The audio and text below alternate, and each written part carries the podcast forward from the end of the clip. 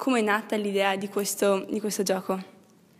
Allora, l'idea in realtà non era mh, organizzata fin dall'inizio, avevamo in mente un altro progetto che comunque riguardava il fatto di giocare e di, varie, di mettere in mostra le possibilità eh, che si possono avere arrivando in una nuova città o comunque essendo appunto una persona che, che arriva in una nuova città ma non per forza immigrato o rifugiato, ma bensì anche studenti, turisti, professori. E durante una, revisione. una revisione con il nostro professore, appunto, abbiamo deciso di eh, sviarci dall'idea iniziale che era quella di creare un libro o comunque una serie di illustrazioni per creare qualcosa di più concreto e quindi un evento in modo anche da raggiungere anche più persone. E, ehm, e, pian piano il progetto si è sviluppato un po' da solo, aggiungendo sì, vari elementi. Lavorandoci sopra, così è saltato fuori questo evento più complesso, eh, un gioco con delle regole precise e con dei contenuti precisi, dati anche dal, dal workshop che abbiamo fatto. E, proprio, e il workshop da cui è nato questo workshop di cui state parlando, è, fa parte del vostro percorso di studio o è nato così dalla passione, diciamo più che altro? È nato per creare appunto l'evento, cioè eh, abbiamo organizzato due workshop in realtà, eh, uno, il primo per ehm, creare i contenuti del gioco. Inizialmente pensavamo di creare noi stesse le, le caselle, quindi le varie situazioni, basandoci su comunque le cose che avevamo raccolto fino a quel momento intervistando varie persone. E la nostra esperienza. Comunque. Esatto. Poi ci siamo resi conto che comunque eh, parlando anche con gli effettivi new locals, cioè eh, amici, studenti varie persone, insomma, eh, saltavano fuori cose molto più interessanti e, mm, e sì, effettivamente cioè, preferivamo basarci sulla loro esperienza e capire che cosa c'era qua a Bolzano. Sì.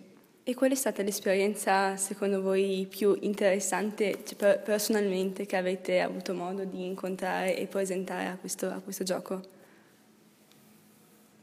Mm.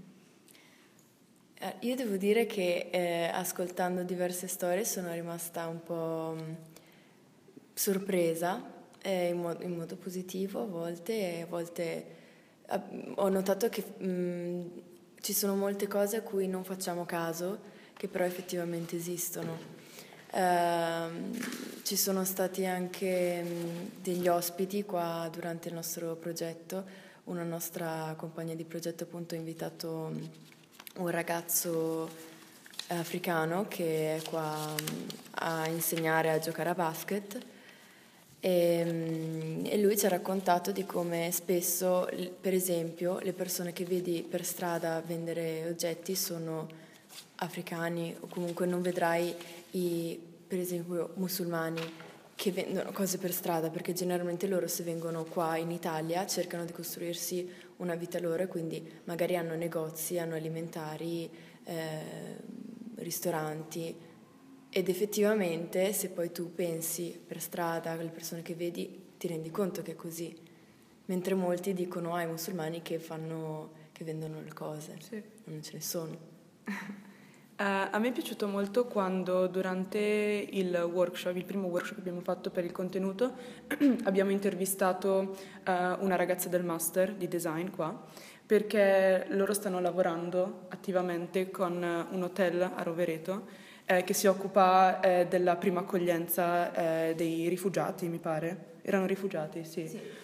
E stanno lavorando, facendo workshop anche loro, quindi insomma è lo stesso ambito, e eh, ci ha raccontato di varie realtà che mh, le persone ignorano assolutamente. Per esempio, noi le abbiamo fatto una domanda su una casella che era quella della prigione e un po' di interpretarla eh, secondo la sua esperienza.